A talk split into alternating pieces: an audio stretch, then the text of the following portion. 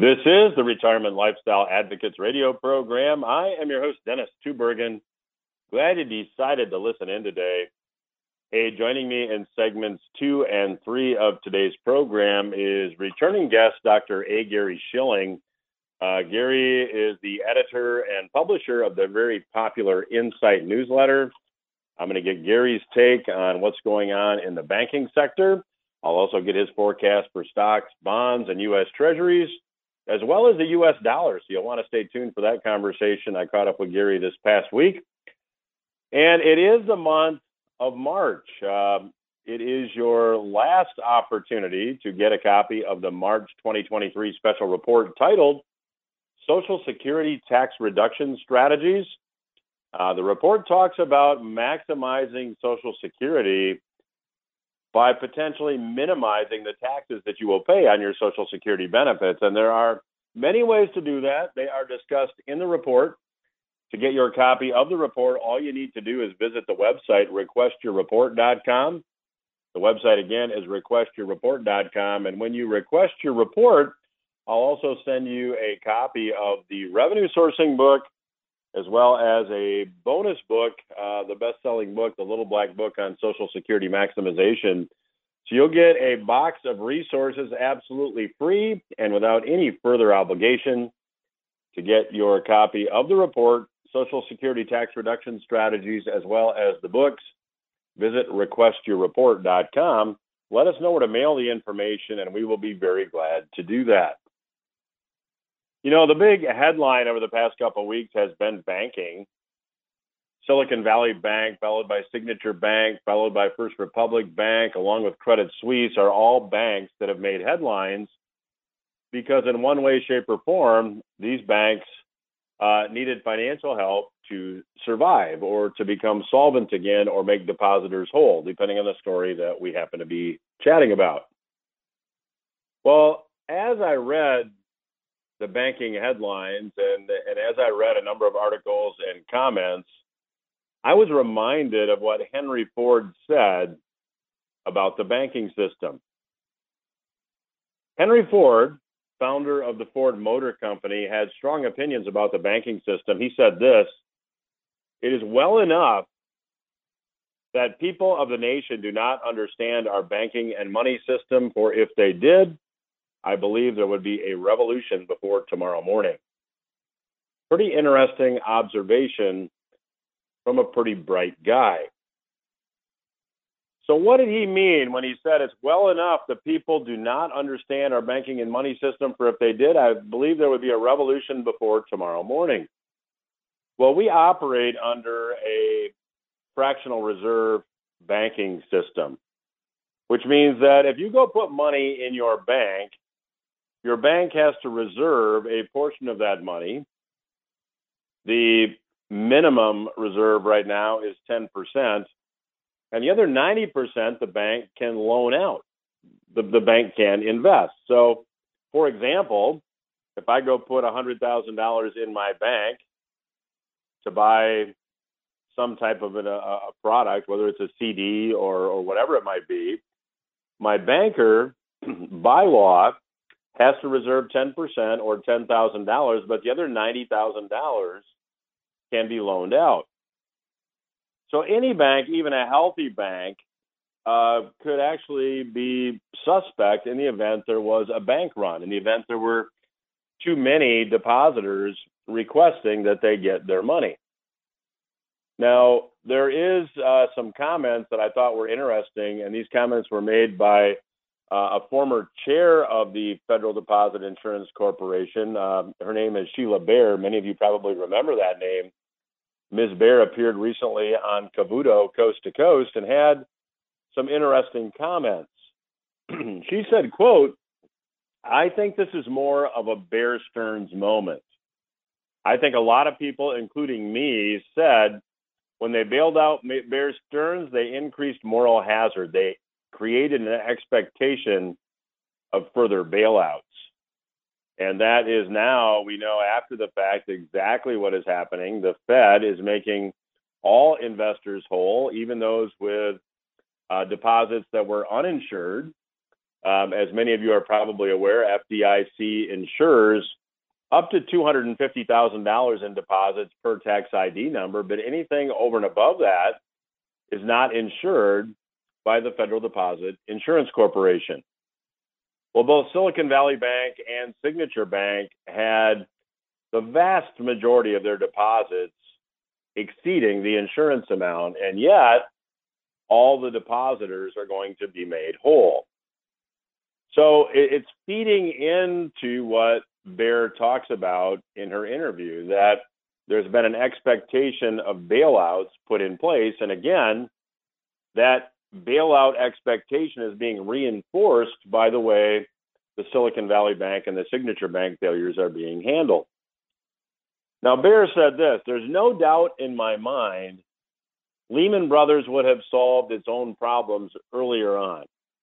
It would have sold itself, raised more capital, all of the above. If they hadn't thought in the back of their minds, they wouldn't dare not bail us out. We're bigger than Bear Stearns. That's the problem. That's the expectation you create. Then you don't do a bailout and you really have the system seizing up, as we saw when Lehman Brothers went into bankruptcy. Now, Bair, talking about the Signature Valley Bank and Signature Bank failures, said this fear is not setting in, not rationality. And I think the problem was that they did bailouts of these two mid sized banks, very tiny parts of the overall system, in the name of systemic risk. And that created a lot of uncertainty. Now, here's what Bair said that is absolutely spot on. She said the immediate problem posed by the situation in the banking system is this if people start to panic and take deposits out of a perfectly healthy bank, they're going to force that bank to close because banks do not reserve 100% of deposits. Now, many of you have probably seen the movie featuring Jimmy Stewart titled It's a Wonderful Life. Bair used that as an example. She said, quote, it's the classic Jimmy Stewart problem. We deposit money into a bank, they lend it out, they invest it in securities. It's not all sitting in a vault. If you try to get all the money out at once, you're going to force the bank to unnecessarily fail.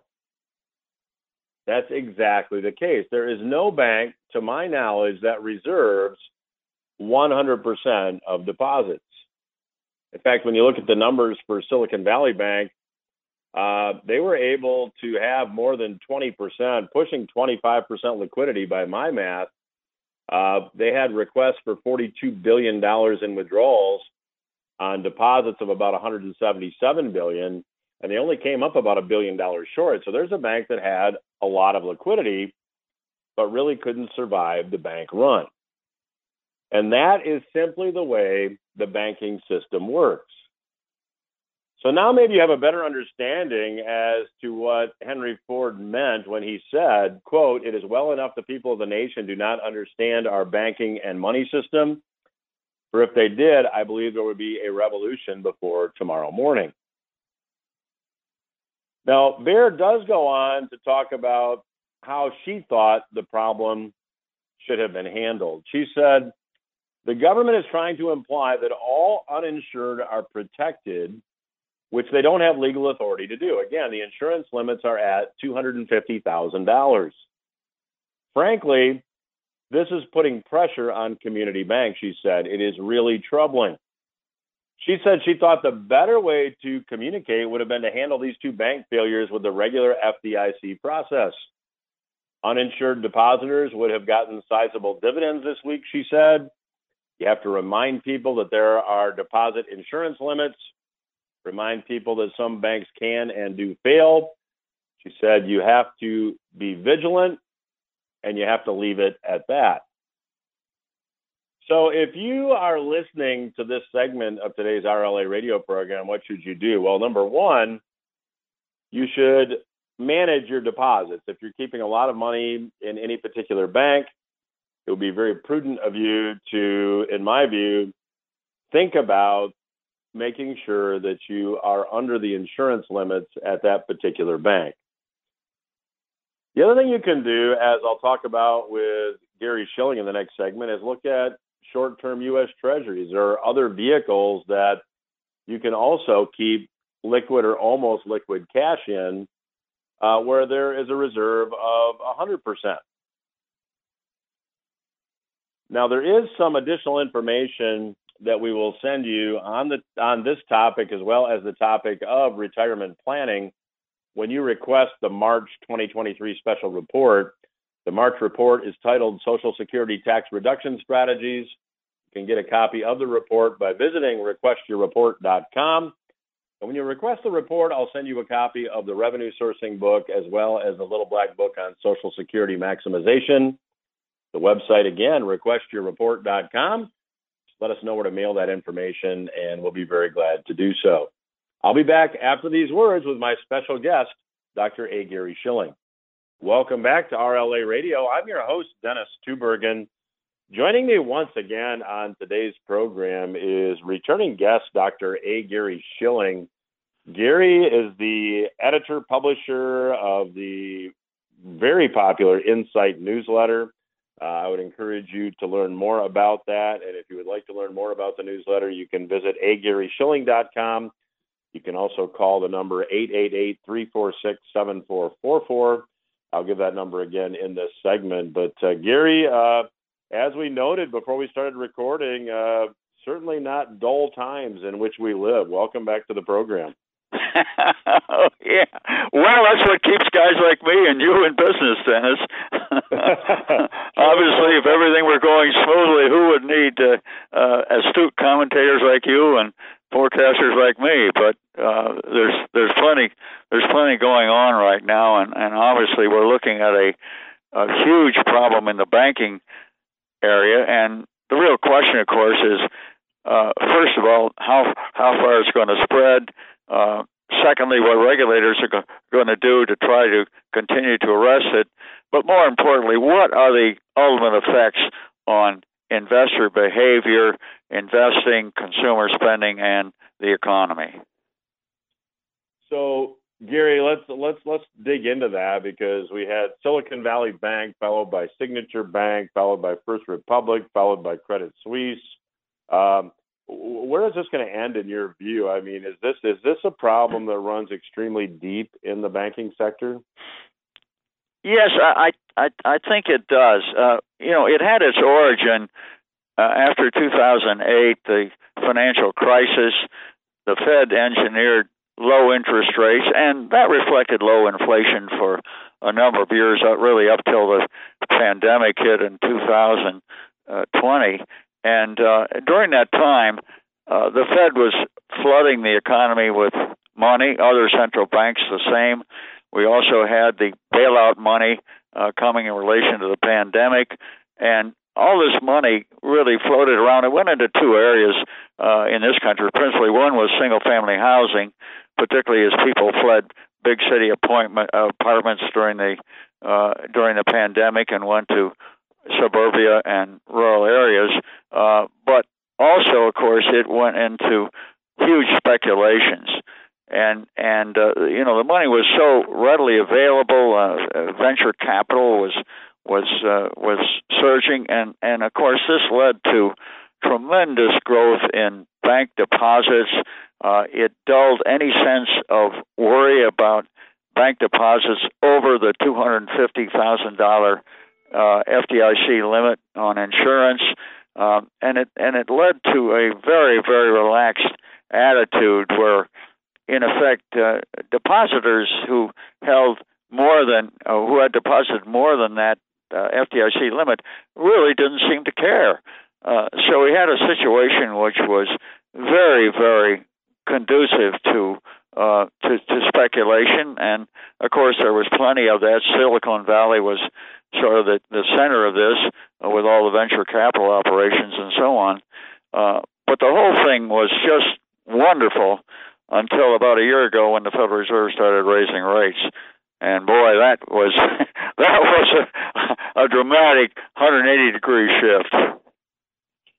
So Gary, I was uh, you know kind of following uh, what what happened. I'm, probably not to the same extent you were, but it seems to me that you know this is a problem that at least indirectly, uh, partially was created by the Fed with these artificially low interest rates and all this quantitative easing, and now the Fed is. Uh, you know, by, by by by trying to make all these depositors whole to this point, as I understand it, they're they're they're they're kind of trying to solve a problem that maybe they had a hand in creating. Would you say that there's some validity to that statement? Oh, I I think there is. I think there is, and uh, of course these guys are mere mortals, and they aren't uh, inherently any uh, better forecasters than you and I are, uh, at least not in my view, and and so uh, so you do have uh, reactions to current situations which don't always reflect uh, what is unfolding, and of course, none of us can foresee the future with any great perfection.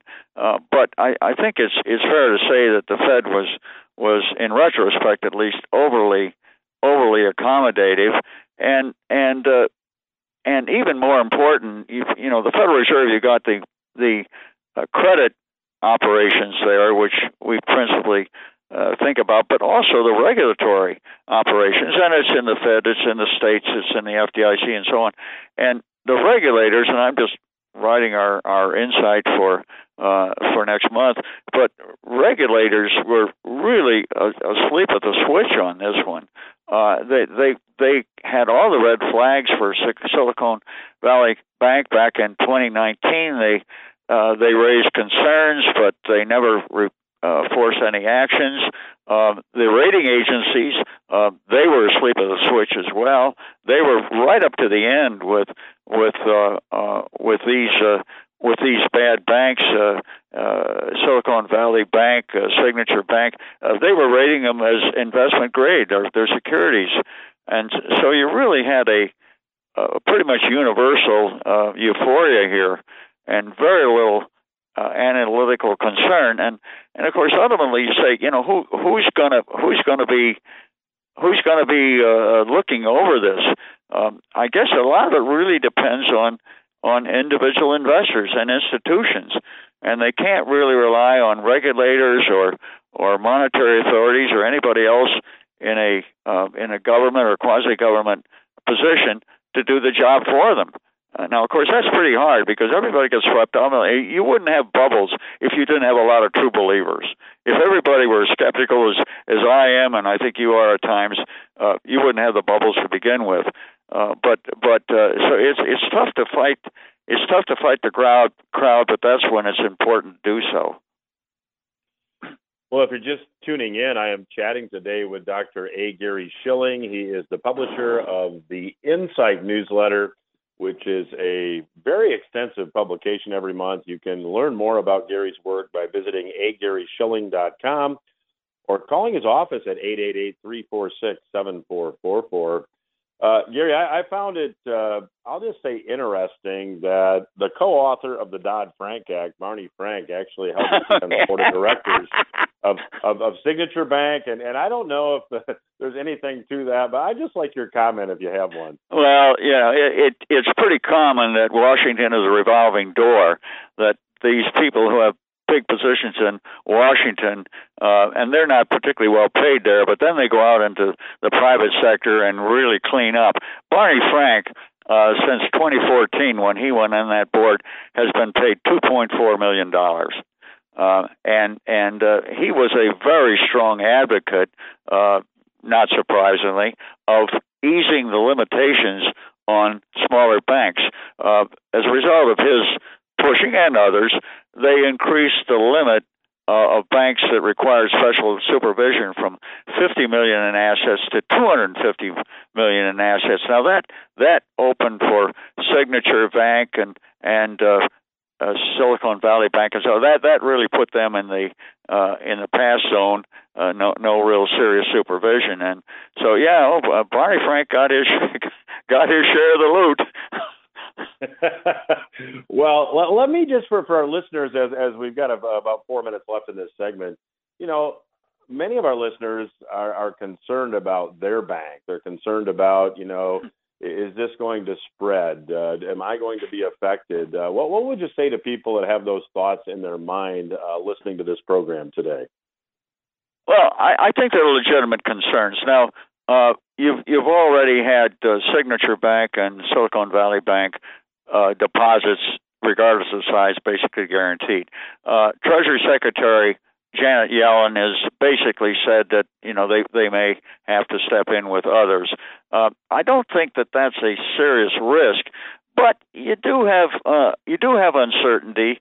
Uh, you do have uh, rigidities of the system, the problem of of uh, moving money around, particularly if things get tight.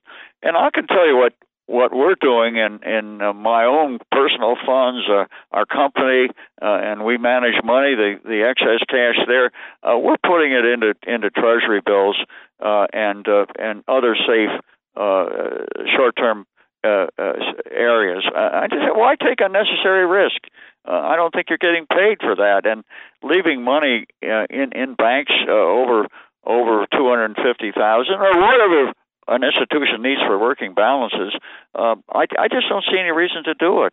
And I think for individuals, uh, you know, unless you really love the bank and the bank bankers love you, uh, why take unnecessary risks? Well, Gary, uh, we do have a, a, couple more minutes in this segment, so uh, let me go back, and if we need to carry it over on the other side here, we can. But you had mentioned that uh, you know a lot of these funds really went into the single-family housing market. Can you talk a little bit about what your forecast is moving ahead for housing?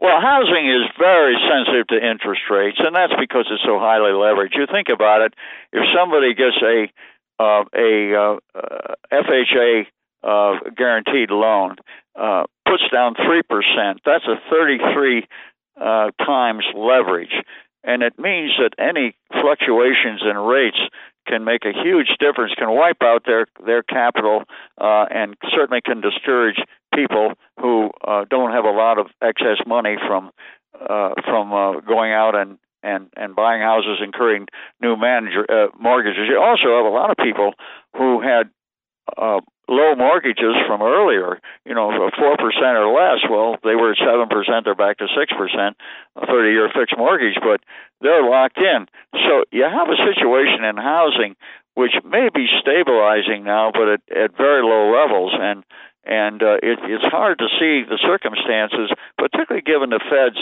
uh, pretty much uh, pretty much guarantee that they're going to continue to raise interest rates. They are absolutely determined to kill inflation, to knock it down to their two percent target, uh, and and uh, that that process is far from completed. So I think housing is going to continue to be under a cloud. Well, I'm chatting today with Dr. A. Gary Shilling. He is the publisher of the newsletter Insight. You can learn more about his work by visiting the website agaryshilling.com. You can also call his office to learn more about Insight. That number is 888 346 7444. I'll return after these words with my special guest, Dr. A. Gary Shilling. Welcome back to RLA Radio. I'm your host, Dennis Tubbergen, and I'm chatting today once again with returning guest, Dr. A. Gary Shilling. If you're just tuning in, uh, Dr. Shilling is the publisher of the Insight newsletter. You can learn more at agaryshilling.com. You can also call his office, 888 346 7444, and I'll give that number again uh, in this segment. So, uh, Gary, prior to the, the, the, break, you had mentioned that uh, you believe the Fed is going to be resolute in uh, continuing to raise interest rates until uh, inflation is tamed or brought under control. Uh, how much further do you think the Fed needs to go? Do you, how high do you see interest rates getting? Oh gosh, uh, uh, you know they're they're in a four and a half, four seventy five uh, percent range on the federal funds rate, which is their policy rate, and uh, I've you know they they're they're now more talking about uh, 25 basis points, quarter of a percentage point increases rather than the 50 or 75 uh, basis point jumps they had earlier. But I think you could see uh, another 100 to 200 basis point increases. So, in other words, one or two percentage points uh, because the Fed is absolutely determined they're going to kill inflation and kill it dead, and they made it clear they don't care what happens to the economy. Well, they do care, but they are willing to see a recession if that's what it takes to get inflation down. That's their primary concern, and it's uh, damn the torpedoes, full speed ahead. So, so Gary, it seems then that uh, would it be correct to say that your view is that a recession is imminent, that we're going to see recession in 2023? Yeah, we may already be in one, tenant Dennis. Now, you never know that until way after it starts. Uh, no administration would ever want to be in the business of declaring uh, the peak in business and onset of recessions. So it's left to a, a private organization called the National Bureau of Economic Research. This is the outfit that first uh, studied business cycles uh, extensively going back in the 1930s, and they're the ones that that date it. Now they uh, they do not call the top until they get all kinds of information and are convinced. They never change their their call, so they want to make sure, and they're waiting for delayed data, revisions, and everything else. And it's usually well into recession, and sometimes even after the end of a, if it's a short recession, before they tell you where the top was. Well, that's kind of about as handy as a pocket in your underwear. So, so from an investment standpoint, so you got to look at other things. You look at things like stock market. You look at consumer sentiment, do orders for durable goods. Uh, in this case, the banking crisis, and so you look for things like that and and I'm convinced that we're if we're not in a recession, we're certainly close to its onset, and it'll probably run uh, you know the balance of this year and into next year. I think it's going to be drawn out for two reasons. One is the Fed wants to make sure that they've done the job. In the last four uh, cycles, they actually uh, shifted from credit restraint to ease before the peak in business. They saw they'd done the recessionary deed, they backed off. This time, I don't think they're going to back off prematurely because they are so concerned about killing inflation. The other, the other uh, delaying factor is layoffs. Uh, layoffs occur when, when obviously when business sales and profits decline, and they already are in that mode. Uh, but a lot of businesses are going to be very reluctant to lay people off when they've spent so much time in the last year or so hiring them. Uh, to get that mindset shifted 180 degrees takes takes time and and real conviction. So I think you're going to have a delay in layoffs. So between the Fed delay and layoff delay, I think the recession will be stretching out and probably extend into next year.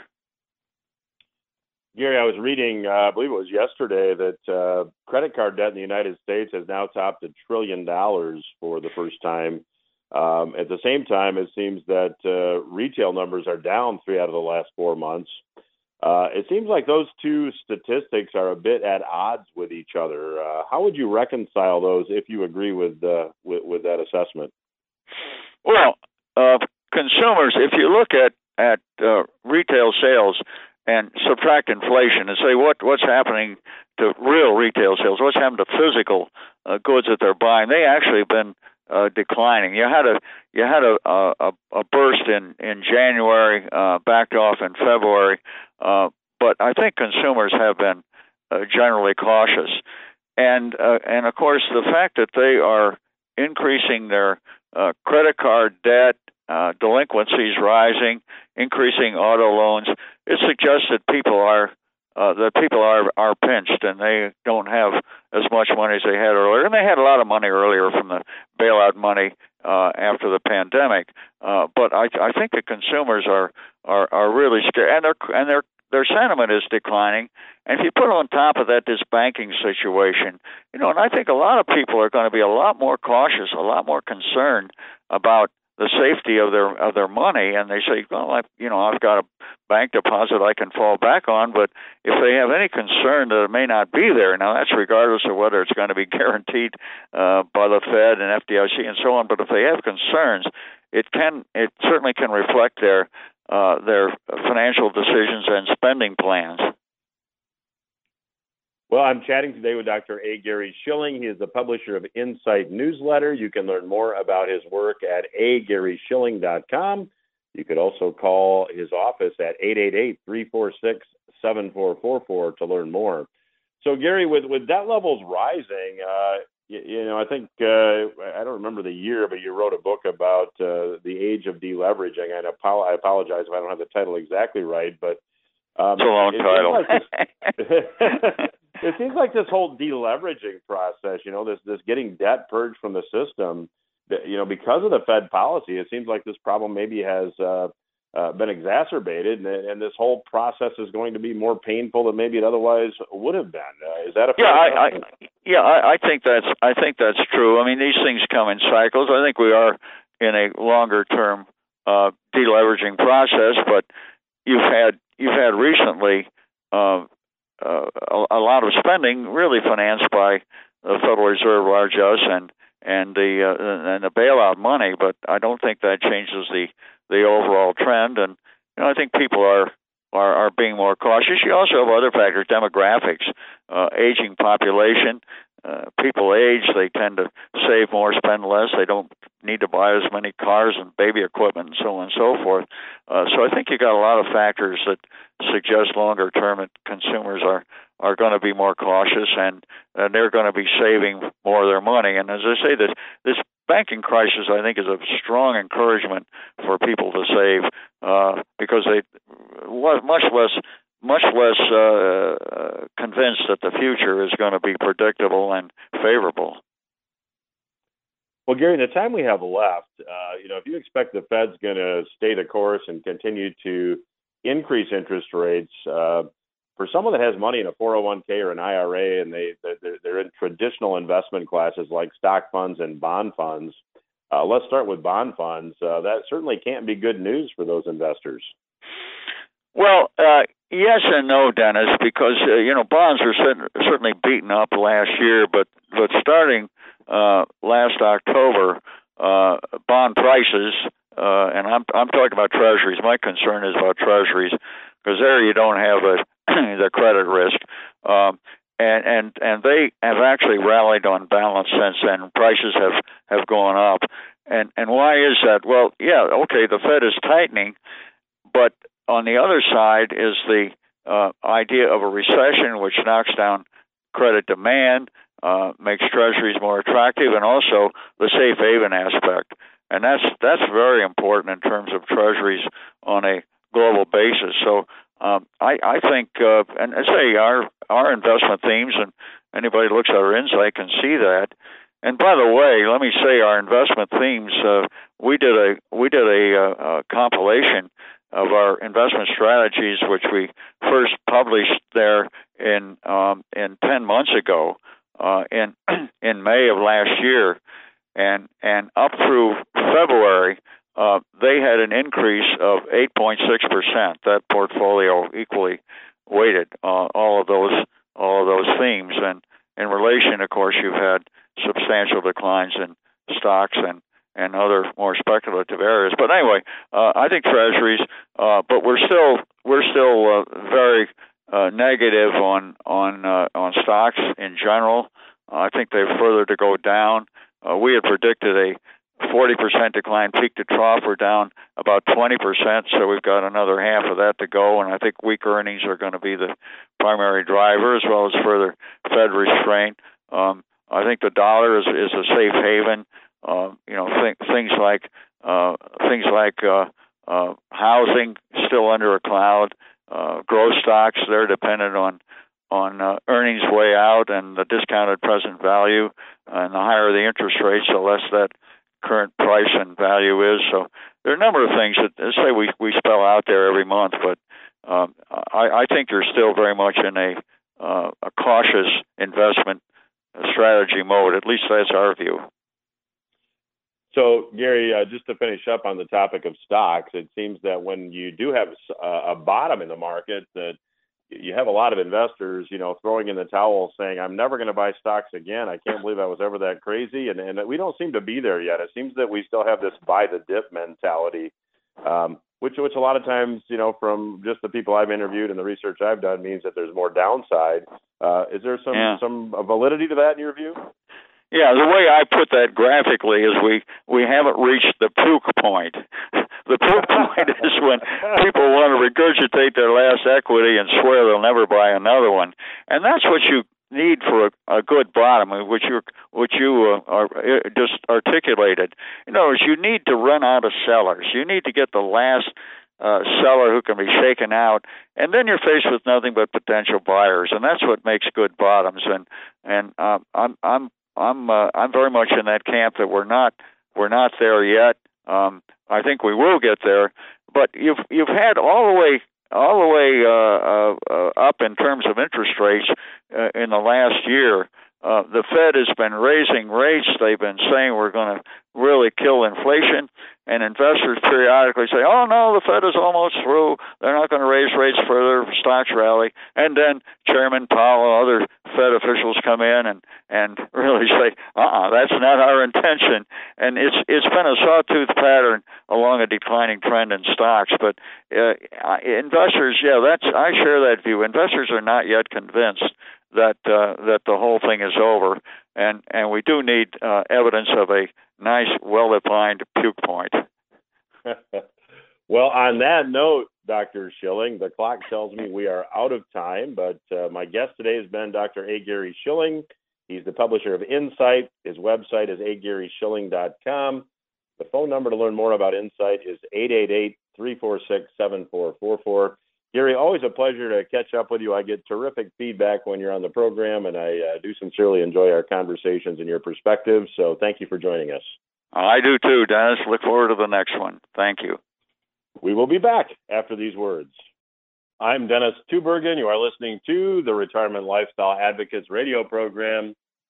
And thanks again to my special guest today, Dr. A. Gary Shilling for joining us on today's program. I always appreciate uh, Dr. Shilling's perspective. If you are just tuning in, I have available for you a March 2023 special report. It is titled Social Security Tax Reduction Strategies. I'd be glad to send you a copy of the report absolutely free and with no further obligation. To get your copy of the report, just visit requestyourreport.com. The website again, requestyourreport.com. And when you go to that website, you'll just let us know where you would like that report sent. And when you do that, we'll also send you a copy of the best selling revenue sourcing book that contains a retirement planning strategy for today's economy. You'll also get a copy of the Little Black Book on Social Security Maximization. To get all that information, just visit the website, requestyourreport.com.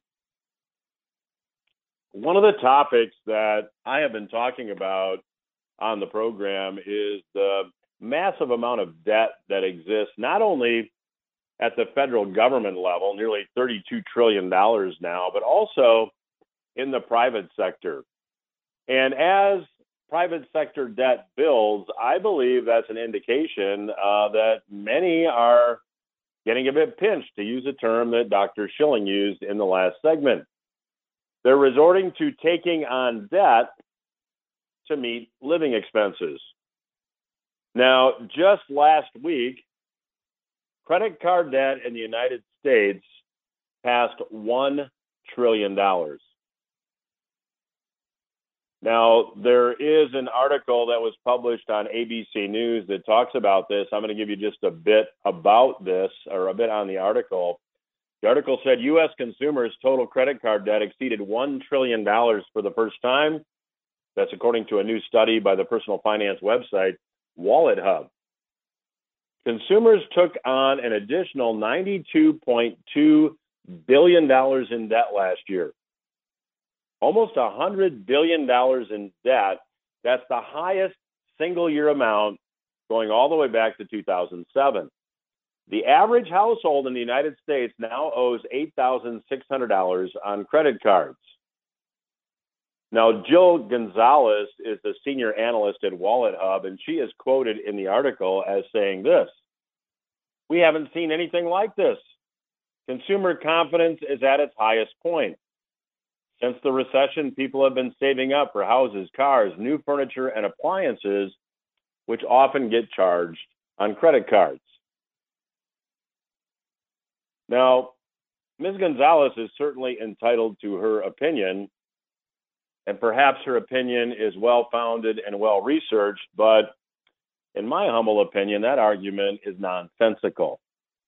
If people have been saving up for houses, cars, new furniture, and appliances, wouldn't these same consumers be using their accumulated savings to pay off the credit cards after they made the purchase? I mean, if I had saved up for a new piece of furniture and I went and charged it on a credit card, when the credit card bill came, I would take my accumulated savings and I would pay off the credit card. I wouldn't keep that balance on a credit card. But that is not what is happening. Credit card debt is the highest that it has ever been, and Americans are carrying an ever increasing balance on their credit cards. Now, in my mind, there is only one reasonable conclusion that one can come to. Americans are using available credit on their credit cards to make ends meet. They're feeling the pinch of inflation. Now, to validate my opinion, I did some research and, and I looked at just retail sales numbers. So, certainly, if people have been using their savings to buy cars, furniture, and appliances, that should be reflected in the retail sales numbers. It is not. Let me give you a bit from a Market Watch article from last week. Sales at retailers fell 0.4% in February and declined for the third time in four months pointing to a slowdown in consumer spending as higher interest rates take a bite out of the U.S. economic growth. So, if what Ms. Gonzalez said was actually true, if people since the pandemic had been saving feverishly to buy new furniture, new appliances, new cars, wouldn't retail sales reflect that? But they're not we are now seeing retail spending slow. So, what does that tell us about what consumers are using their credit cards for? They're using their credit cards to exist, they're using their credit cards to close the gap because in an inflationary environment, real wages have been declining. So I believe, as does my guest on today's program, that we are headed uh, to recession. I believe that uh, we may already be in recession. I have felt that for all of last year. So, how do you cope? How do you plan for retirement? Well, to that end, I'd like to invite you to get our March resources. I've got a report titled Social Security Tax Reduction Strategies you can get. Uh, visit the website requestyourreport.com and I'll send you the report. I'll send you a copy of the revenue sourcing book that contains a retirement planning strategy for today's economy, an allocation strategy for today's economy, and I'll also send you a bonus book titled A Little Black Book on Social Security Maximization. If you're listening to this today and uh, you haven't figured out how you are going to get your income during retirement, if you haven't figured out how you want to collect your Social Security, these resources, I believe, will be very valuable to you, at least at the very least, it will offer you another opinion. So, again, requestyourreport.com is where you go to request all that information. That's all the time I have for today. I'll be back again next week. Have a terrific week.